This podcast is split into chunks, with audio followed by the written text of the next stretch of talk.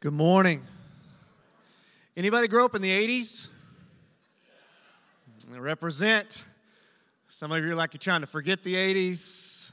Some of you have no idea what you missed. So bear with me just a moment as I narrowed this down to a few great memories for people like me that grew up in the 80s. See if you connect just a little bit. Let's put the first picture on the screen. This right here this is what made you want to go back to school every year, getting the new Trapper Keeper. Anybody remember the Trapper Keeper? Oh, yeah. Man, that's what just finally got you over the edge. I can move out of summer back into school. Trapper Keeper. I had one that had like Star Wars on it, I had one that had like Lamborghini on it. Oh, man. Still haven't got the Lamborghini. But anyway, all right. Next picture. Remember these? If you don't know what that is, I'm not even telling you. Some of you still have some. Yeah, that's all right. I'm going to wear mine next Sunday. Uh, how about this next?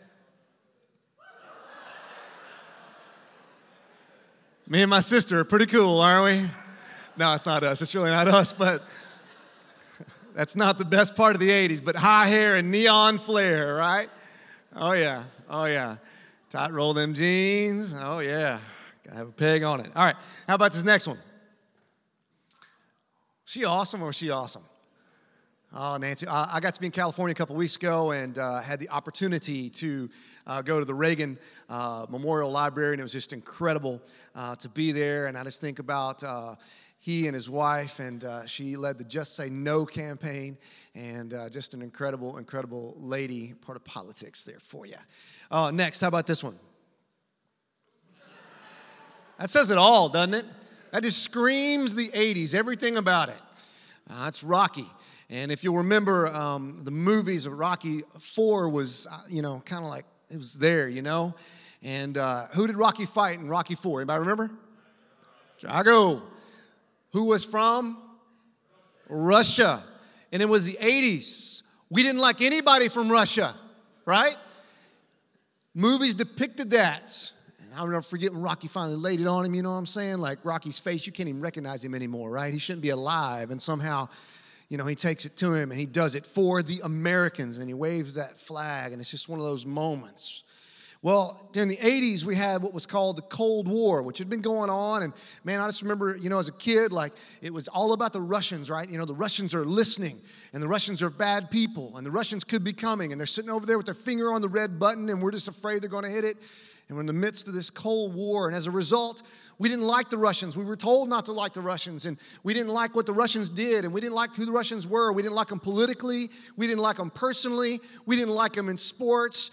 Great moment in Olympic history, 1980, Miracle on Ice. Anybody remember that? Anyway, some cool things happened there, but we were just told, don't like them. But really, it's stronger than that, right? We were actually taught to hate them. We're actually taught to hate them.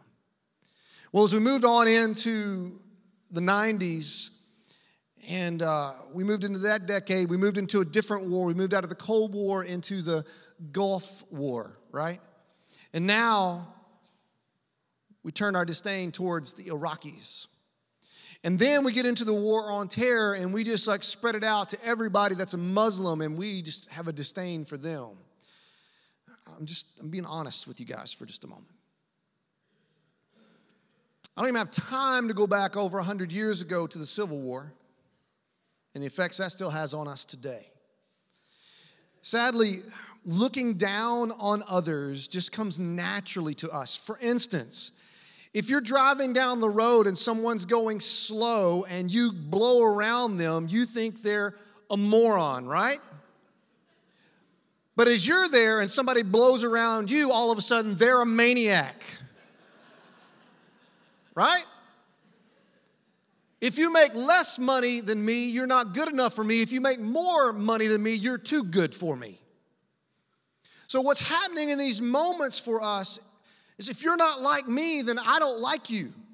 If you don't look like me, if you don't dress like me, if you don't act like me, if you don't behave like me, if you don't vote like me, if you don't drive a Ford, for crying out loud, right? It means all these things that we put in between us and other people that cause distance and cause hatred. Well, I just want to encourage you a little bit to know that, like, our culture today and this time in history is not much different than all the other times in history. In fact, when Bible was being written, when the Bible was being written uh, during that time in history, there was just as much hatred and racism and distance between people then. In fact, um, when the Greeks ruled the world, uh, they really felt like they were the dominant race in every way about it. It was the Greeks and the barbarians. You were either Greek or you were a barbarian. The way that they came up with this name barbarians for all these other people is because if you didn't speak Greek, when you would speak, the Greeks would think you were barking.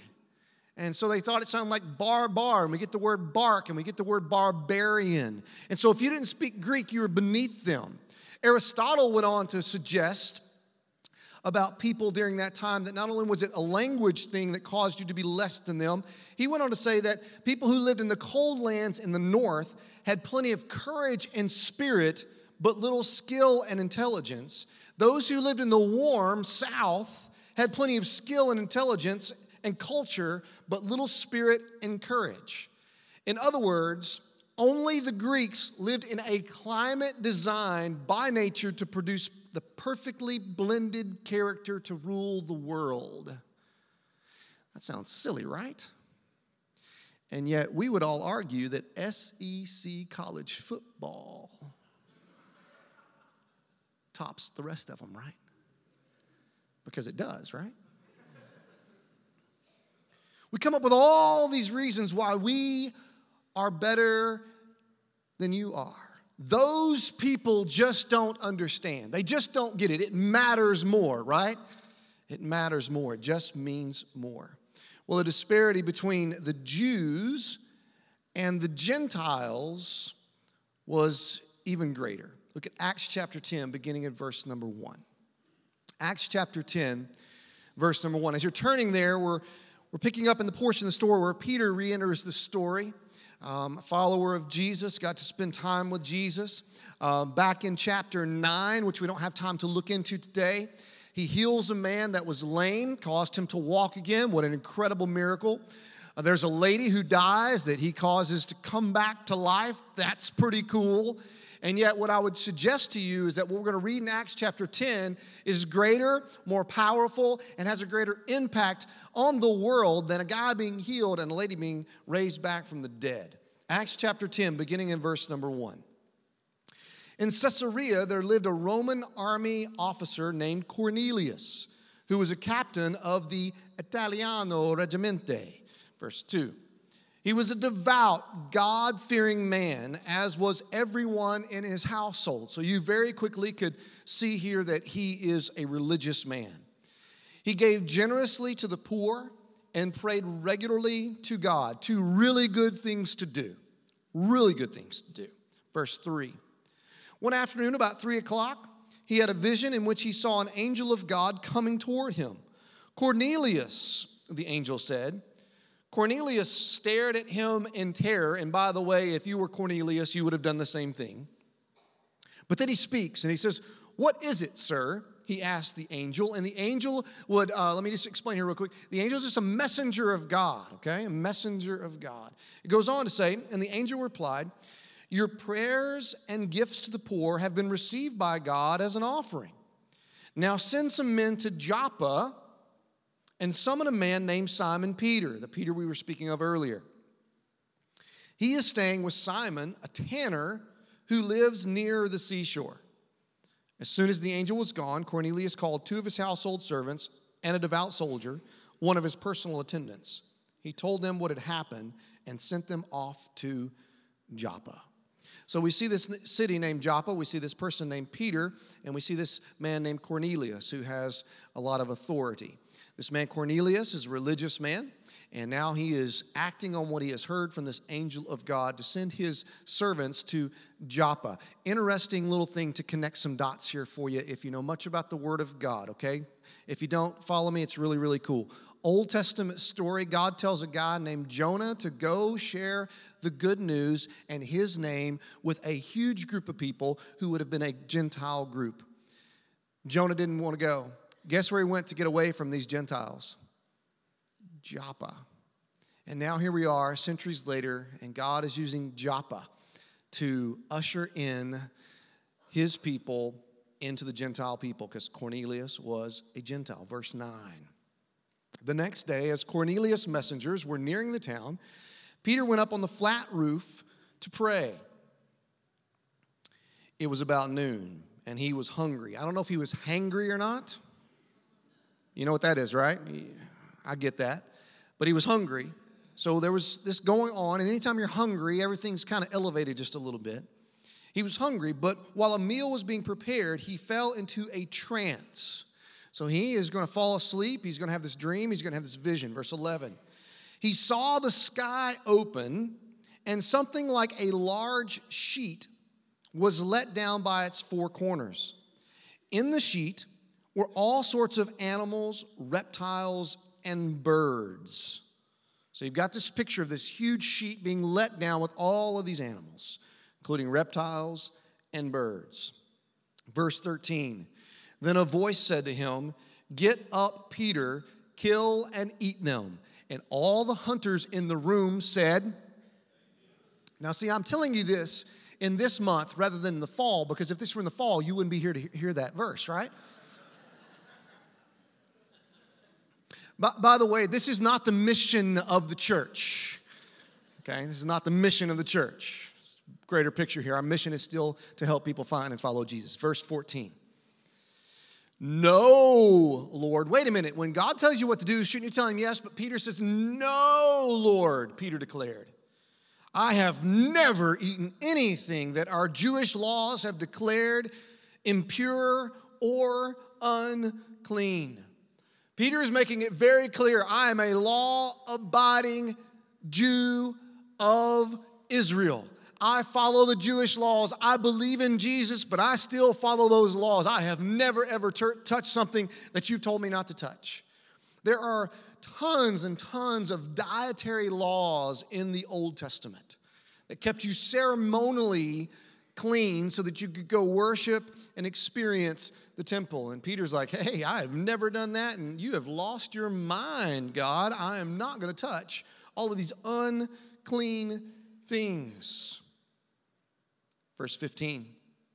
But the voice spoke again Do not call something unclean if God has made it clean. You want to read that again? Do not call something unclean if God has made it clean. So there's this big long list of animals in the Old Testament and types of animals in the Old Testament that you were not supposed to touch, you were not supposed to consume, you were not supposed to have anything to do with because they would make you unclean. And God's making it clear don't call something unclean if I say now that it's clean. But wait a minute. God, for all of these years, you have told us very clearly in your written word that those things are unclean. And now you're saying that they're clean. So we're seeing a shift take place here. I would suggest to you that the shift that we're looking at this morning may be a greater shift and a harder shift than what we saw last week in the conversion of Saul. Now, think about Saul for just a minute. Saul was this guy who was a follower of God through the Jewish religion, did not believe in Jesus, hated Jesus, hated the movement so much that he went about killing followers of Jesus. Everywhere he went, people were dying at his hand. Everywhere he went, people were going to jail because they were followers of Jesus. Well, Saul meets Jesus, gets converted to become a follower of Jesus. It takes a little time, but the church accepts Saul into their fold and says, okay, we'll let you in. I would suggest to you that the church had an easier time accepting Saul, who used to murder their very own, into their midst than it's going to be for them to accept people and things that God said before you're not supposed to accept them. The shift that's taking place and this idea is massive and it's hard. Again, verse 15, this, but the voice spoke again. Do not call something unclean if God has made it clean. When God speaks, listen. He may not say what you expect him to say. Have you ever had a conversation with somebody and you thought it was going to go this way and it went that way? You know, whoa. Have you ever heard somebody say something that you've never heard before and, and they, they get a little bit off track? Like yesterday was Cinco de Mayo, right? And you think you know what that's all about, but you probably don't, right? So our kids were like, "Oh, it's the Mexican Independence Day," and we're like, "No," and you know. So anyway, we anyway, wait a minute, what? If I were to say something today that you've never heard before, or opposite of what you've heard before, you'd be like, whoa, that's what's happening in this moment. When God speaks, listen, because He may not say what you expect Him to say. So you better listen very carefully. He said this to Peter to rise up and. You never know when God might tell you to eat bacon. What? You got to understand, according to dietary laws, they, like pigs, it was out. It's just how good Jesus is, man. Like he, he just freed up everything. Now we can eat bacon. Do you realize that if Jesus wouldn't have done everything he did, like if we were going to be like God followers, we couldn't eat bacon right now? Like it'd be illegal? Like according to the law? Bacon. Jim Gaffigan says the only thing that applauds you while you're cooking it is bacon. Verse 16. Now, some of you are lost completely because you are smelling bacon. Verse 16. The same vision was repeated three times. So it's like, I know Peter's a little bit slow, so I'm going to tell him not once, but I'm going to tell him twice and three times. It's kind of the number that goes along with Peter's personality if you look back in Scripture. Then the sheet was suddenly pulled up to heaven. Peter was very perplexed, as you and I would be. What could the vision mean? I mean, it's all about food for him at this point. And why does he want me to eat these animals? Like, you want me to eat a, an alligator? What do you want me to do? Just then, the men sent by Cornelius found Simon's house standing outside the gate. They asked if a man named Simon Peter was staying there. And they found him and they made their trip, drop down to verse number 28. They get to Cornelius' house, and here's what Peter says to him You know, it's against our, meaning Jewish laws, it's against our laws for a Jewish man to enter a Gentile home like this or to associate you. In other words, what I'm about to do, I'm not supposed to do. He made it very clear. I just want you to know that I know that what I'm about to do, I'm not supposed to do.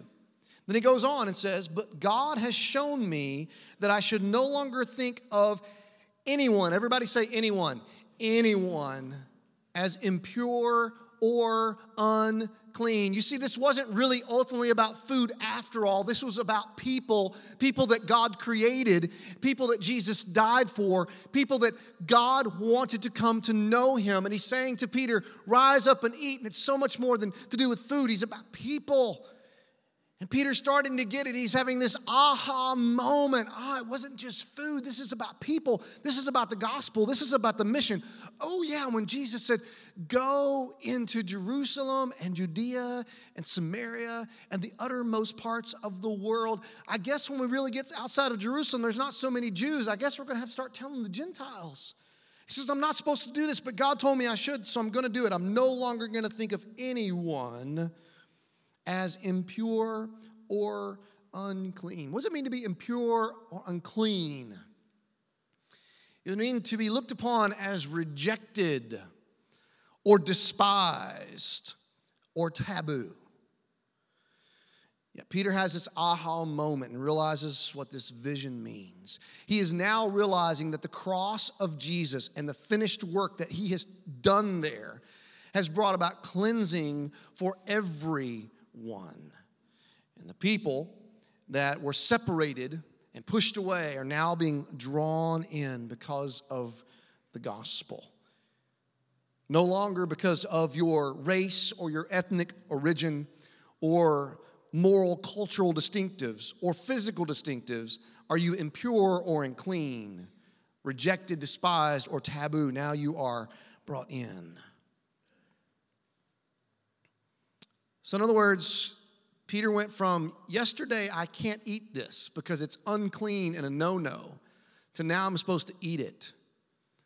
Also, he went from yesterday, I can't talk to these people, and now I'm supposed to share Jesus with them. That's the amazing thing about what we're reading here. Our hearts are being told by God, just like they were by Peter, to reach out to anyone and everyone. Don't write off anybody, don't snub anybody. Don't walk on the other side of the road. Instead, cross over and help them. Look at verse 29. Peter goes on to say, So I came without objection as soon as I was sent for. Now tell, you, tell me why you sent me. Verse 30. Cornelius replied, Four days ago I was praying in my house about the same time, three o'clock in the afternoon. Suddenly, a man in dazzling clothes was standing in front of me. He told me, Cornelius, your prayer has been heard, and your gifts to the poor have been noticed by God. Now send messengers to Joppa and summon a man named Simon Peter. He is staying in the home of Simon, a tanner who lives near the seashore. So I sent for you at once, and it was good of you to come. Now we are all here waiting before God to hear the message the Lord has given to you. Verse 34. Then Peter replied, I see very clearly that God shows no favoritism. This is a moment, people, no matter who you are or where you came from, you should be grateful for. Because I'm here to tell you no matter who you are or where you came from or what you have accomplished, there is somebody out there that wants to write you off.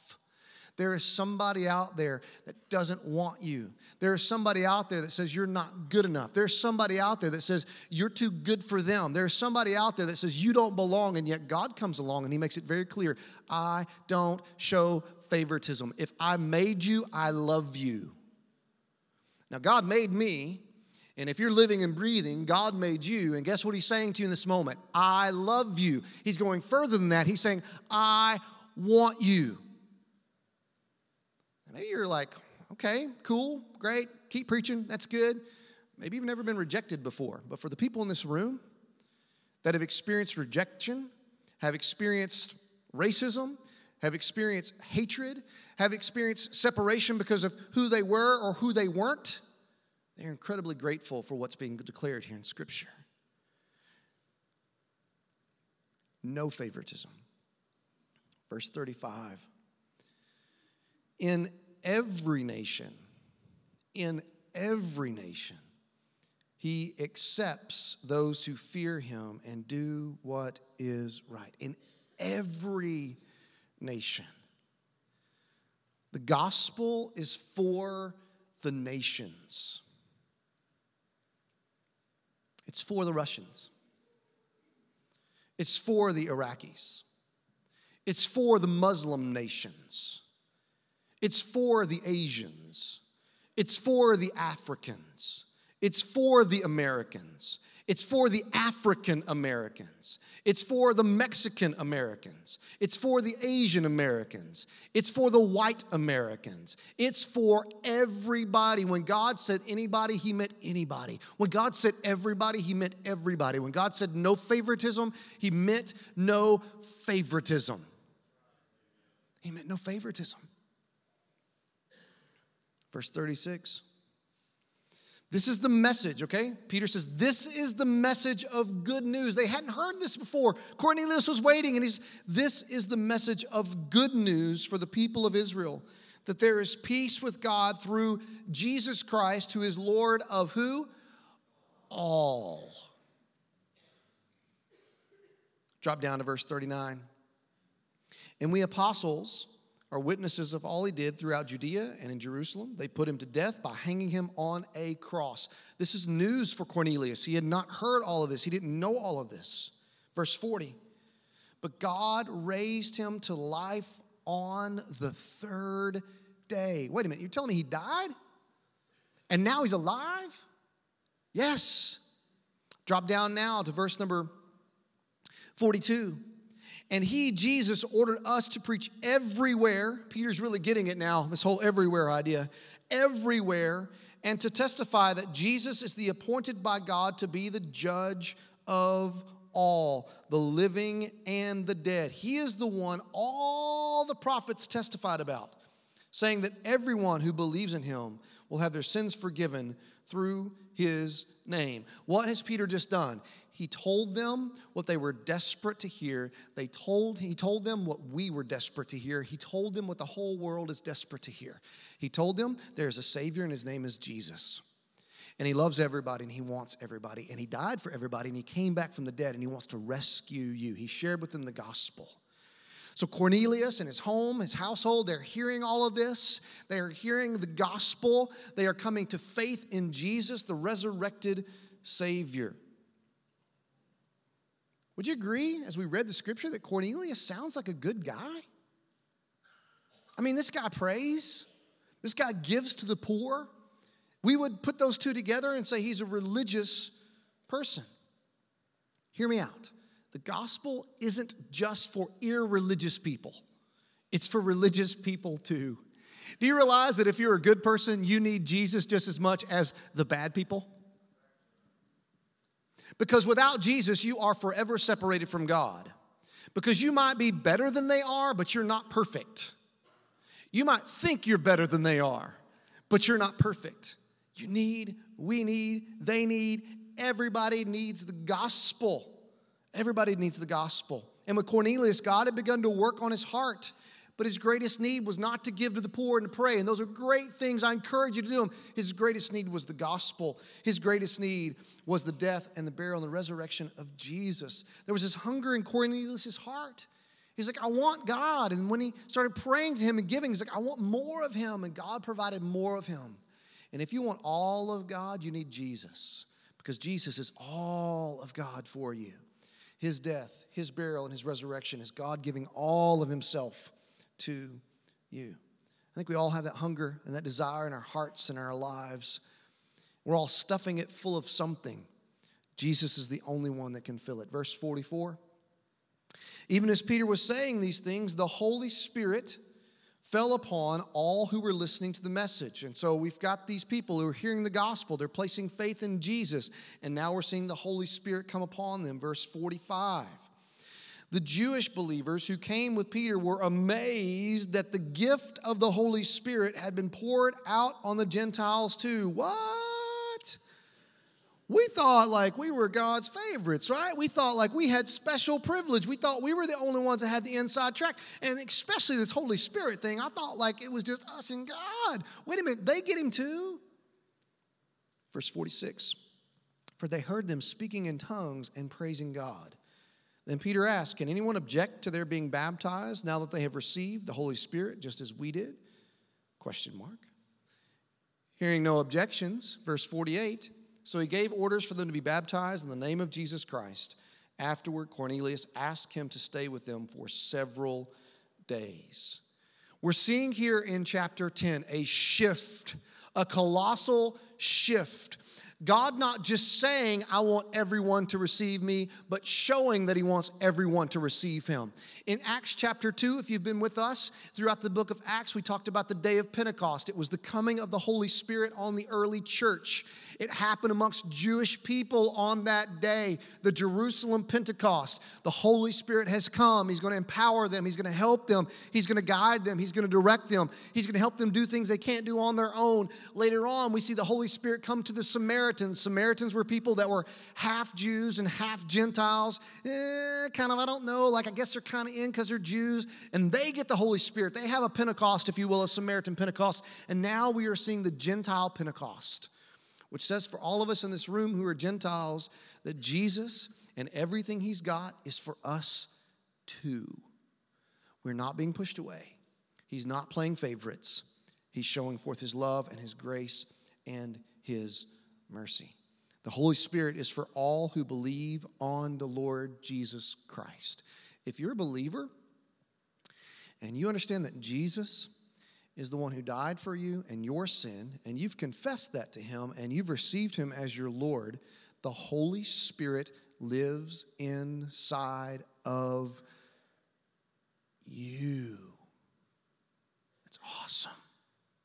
The Holy Spirit lives inside of you, he lives inside of you. It may be what is causing you right now to process some things and to wrestle with some things that we've been talking about this morning because maybe the way you've been thinking or viewing other people doesn't agree with what God wants for you. And the Holy Spirit right now is saying, You're wrong. You're wrong. And it's not my voice that's doing that, it's the Spirit of God. And these people on that day, they had received the Lord. Have you received Jesus? Have you repented of your sin and believed that Jesus died for you and rose again? If not, today is the day. Now is the time. He can change your life no matter who you are, no matter what you have done, no matter what you haven't done, no matter who your family is or who your family isn't. Jesus loves you and wants to save you and rescue you and make you his own today. They also got baptized on this day. Let me ask you this Have you ever been baptized? And by the way, every instance that we find in Scripture, every instance in Scripture of baptism, is someone coming to faith in Jesus, understanding their sin and separation from God, and becoming a believer first. And then after that, being plunged in the water to show forth the death, burial, and resurrection of Jesus. Every time do we see faith in Christ then baptism. And also, almost every time you see someone come to faith in Christ in Scripture, we see them immediately following Jesus in baptism. Why? Because that's what followers of Jesus do. So if you're a follower of Jesus and you haven't declared him publicly through baptism, that's what you need to do next. And that's what they did on this day. It's just an incredible thing happening here. Acts chapter 11, verse number 1. This is where it gets it gets kind of dicey. Soon the news, I don't know if they had Facebook back then, but word got back. Soon the news reached the apostles and the other believers in Judea.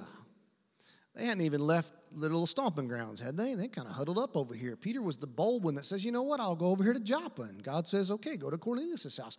I'll go to Cornelius' house. He's being obedient. He's the one that got out of the boat in the Gospels, Peter was the one that said, Okay, you say it, I'll do it. It sounds crazy, but I'm going for it. Peter's doing it. Word gets back. You ever done something you're like, man, it was the best experience of my life. Man, it was awesome. It was so good. And in the back of your head, you're thinking, and it wasn't anything bad about it. It was like a good, wholesome experience. But in the back of your head, you're thinking, man, I hope they don't find out because they will so rough me up for doing that, right? They'll think I was an idiot or a moron. Or, you know, you know what I'm saying? Like, you, you know, those, those people in you that just always like to talk down about what you do and want to like joy killers? Well, they had found out. It found out that these Gentiles had received the word of God. Verse 2. But when Peter arrived back in Jerusalem, the Jewish believers criticized him. Listen to me, believers. If you do something that Jesus tells you to do, there is going to be somebody, and they may even be another believer, who is going to not like what you do. So if you're thinking, I'm going to follow Jesus and I'm going to do what he tells me to do, and everybody's just going to celebrate it and they're going to be happy about it, forget it. You start getting bold and saying, God, you say it, I'll do it. People are going to say, I don't know what's wrong with that guy. He has lost his mind. Everybody get away from him. Again, it may be other believers, it may be family members, co-workers. But listen, when God tells you what to do, let me encourage you to do it regardless of what anybody else thinks. Because at the end of the day, there is only one that matters, and his name is God, and he sits on the throne. Nobody else sits there. Nobody else sits there. Some people think they do, right? They think they're your judge, but they're not. There's only one, and his name is God. Do it anyway. Whatever Jesus tells you to do, do it anyway. Why? Because if Jesus tells you to do it, it's so that more people can come to know him. And guess what people need? Jesus. He's not going to tell you to do anything that's that's that's wrong, but he's going to tell you to do things that will cause other people to come to know him. Verse number 3. Here's what they say. You, I can just hear the tone in their voice, right? I'm a tone guy. Sometimes my tones aren't what they ought to be. I'm always working on, but I can just imagine the tone that they had in this moment. You entered the home of Gentiles and even ate with them. Verse 4. Then Peter told them exactly what had happened was. Drop down now, verse number 17. He tells them the story and in verse number 17. Here's the conclusion. And since God gave these Gentiles the same gift, what was the gift? I think I heard two answers, and we'll say they're both correct salvation and the Spirit. Okay? Salvation in the Spirit. And since God gave the Gentiles the same gift He gave us when we believed in the Lord Jesus Christ, here's Peter's conclusion Who was I to stand in God's way? Can you imagine being in God's way? Let me just encourage you to get out of the way. Let me tell you how you get out of God's way. When God is doing something, get out of the way by getting on board. Process this. When God is doing something, get out of the way by getting on board. Huh. I don't know about you, but I, I mean, my heart of hearts, and I think yours is the same. I don't want to get in God's way. I mean, I really don't want to get in His way. But what God's teaching me over and over and over and over again is the way I really get out of His way is not by moving back and saying, well, you and them go on. No, by hopping on and into what He is doing. That's how I really get out of God's way. That's how I get into the way and the truth and the life is by cooperation and by faith. And some of you right now might be saying, well, they're doing this or they're doing that, and that may be what you, you know, say about your church even. And I'm here to tell you, if you want to really get out of God's way, start doing what God is doing. Jump on board with Him. Do you realize that we can accomplish so much more for people being reached with the gospel of Jesus Christ if we will all get out of God's way by getting on board and sharing Him with everyone? By sharing Him with everyone. It's a really quiet room this morning, and I kind of expected that, and we're not done yet. I got a couple more questions that are going to make it quieter. Four people actually made some kind of murmur right there in that moment because now you're really, really nervous. Verse 18 When the others heard this, they stopped objecting, praise God, and began praising God. They said, We can see that God has also given the Gentiles the privilege of repenting of their sins and receiving eternal life. When God is doing something, get out of the way by getting on board. Couple questions for you. First one's this What if God told you something was wrong yesterday and told you it was right today? Like, what? What kind of question is that? Well, that's what we see happen here in Acts chapter 10, do we not? The day before, Peter was not supposed to eat all of those animals that God said eat. The day before, Peter was not supposed to associate with Gentiles according to the Jewish Old Testament law. What if God told you something was wrong yesterday and told you it was right today? Well, hopefully, if we're like, okay, it was definitely God, it was definitely God that said that, and it was definitely God that said this, hopefully, all of us that are believers, we'd say, I do today what he said is right That's what we hopefully say. But then we would pause and say, well, I don't know if God's going to do that now. And I would say, I'd probably agree with you. If you showed up today and you said, God told me that yesterday that was wrong and today it's right, I'd be like, eh, could you like play that over on your phone? Because I want to hear that directly from him too, right? I mean, this moment with Peter uh, was huge, and, I, I, and you know, it takes a lot of faith on our part to believe that it happened and that it's the Word of God. But I don't know that God's going to come down and speak to you and tell you yesterday it was wrong, today it was right. If He did, if He did, you should do what He says. But let me tell you where we are today. Okay, here's the next question. This next question is one I think we need to wrestle with.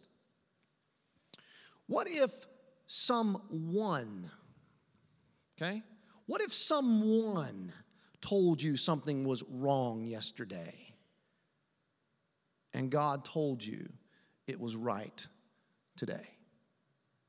This is where I think our angst is. This is where I think our, our, our, our, our tension is. What if someone told you something was wrong yesterday and God told you it was right today? Well, I would do what God told me. Well, wait a minute. Who's the someone? What if your someone's your grandma? Y'all tracking with me here? What if your someone was the grandma? Now, I've got two grandmothers that have died and gone on to heaven, and I'm grateful for them and who they are. And let me tell you how they would react if I did today what God told me was right, if what they told me to do yesterday was just not correct. They would roll over in their graves, but they would do it with joy, and here's why because they can see clearly now. Do you think my grandmothers were perfect? No. Do You think my grandfathers were perfect? No. Do you think my dad was perfect? No. Do you think I'm the perfect dad and everything I say to my kids is exactly right? No. And what God may do over time in my life and in your life is through His Word and through His Spirit show us that what someone told us yesterday was not the truth and was not right, and we should not stick with that. We should stick with what God tells us to do.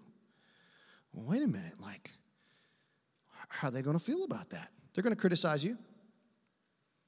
Well, what if they don't talk to him anymore? Well, hopefully it gives you opportunity to talk to more people about Jesus. I'm telling you, obeying Jesus is tough. It's hard. Peter took a giant leap of faith and obedience when he said, I'm going into Cornelius' house. Huge step, knowing that everybody that he was buddies with was going to say, eh, You're out. Church is going to struggle with it in Scripture, this whole idea of reaching everyone. We're still struggling with it today, but by God's grace, may we obey God. If you have some opinions, some beliefs, or some prejudices that your culture, your news channel, or your grandma have spoken into you that are wrong, please obey God. May God show us what we need to see today and what we need to hear today. If we are wrong, may He expose it. May we obey Him. If we despise someone or a group of people, may He expose that in our hearts. May we obey Him and love others. May we be found sharing the gospel with everyone. I preached long today. I knew I was going to. I left out some stuff that I would have loved to say that would have been good, been great. I figured today would be long. I figured today would be quiet. I figured today would be like, whew, been a good day to go to the lake because I really didn't like hearing that today. Because let me just tell you something. This is just as hard for me to wrestle with as it is for you. And some of you are saying, well, but you don't know my experience. You, you, didn't have the same experience that I had, and, and they didn't do this to you, and they didn't do that. Listen, I'm hearing you, and you haven't had the same experiences I've had, but we can all have the same experience, and it's experience with Jesus, and it will change us and our view of everyone forever. So this morning, oh, how we need an experience with Jesus. I don't want you to do what I say. I don't want you to do what I think. I don't want you to become like me. I want us to become like Jesus, the author and finisher of our faith. Because I believe that Jesus loves everyone. I believe that Jesus died for everyone, even them, yes, even you. Because it's not everybody, I'm out. I don't make the cut. I don't make the list. I haven't done enough. I've done too much bad. I've done too much wrong. And yet, Jesus says, I look at you. I see your skin color. I see your goofy hair. I see your skinniness. I see everything about you. I know everything that you've done. Yeah, you've done a little bit of good, but you've done a lot of bad, boy. And he says, I love you and I want you. And he wants that for you today. He wants that for. There's a bunch of people who aren't here today who need to hear that. Guess who they're going to hear it from? Me? No, because they're not here. They're going to hear it from you because you know them. Share this with them. Love them first. Share the gospel with them. In just a moment, we're going to pray. We're going to invite you to respond. Maybe this morning you need to receive Jesus. We want to invite you to come and respond. There's going to be people here that can pray with you and help you if you need that. Maybe God's showing you something that shouldn't be there, and you need to pray through that this morning. We invite you to pray. We're also going to give you opportunity to give, to worship God through your giving. Check this out. Check this out. We are helping through our generosity of this church. We are helping a church get planted in Boston, Massachusetts. Guess what Boston, Massachusetts is? I can't hardly say that Massachusetts word. It's a melting pot. Do you know how many different nationalities are in Boston? All of them. We've got a guy that a lot of you know named Jason Talent who's up there planning a church. We are supporting him financially, we're praying for him. Uh, he's been trying to find a meeting space and he's been praying and looking and praying and looking. And we're talking like thousands of dollars a month to have a place to worship that you rent, that you get for a few hours. Well, they found a place and we're talking thousands of dollars, but it didn't have parking, nothing was opening up. Jason began this relationship with this baker in town, his neat place, bakery, great place to eat and gathering area and whatnot. Developed this relationship with him. Well, lo and behold, this baker just keeps asking questions about this church he's going to start. And Jason's telling him, man, I'm trying to find a place to meet. Well, the baker just says, you know what? You can meet here. And the baker says, more than that, I'm not going to charge you a dime. That's a cool experience. I've had it happen before. It's really, really cool. Let me top it off. The baker He's Muslim.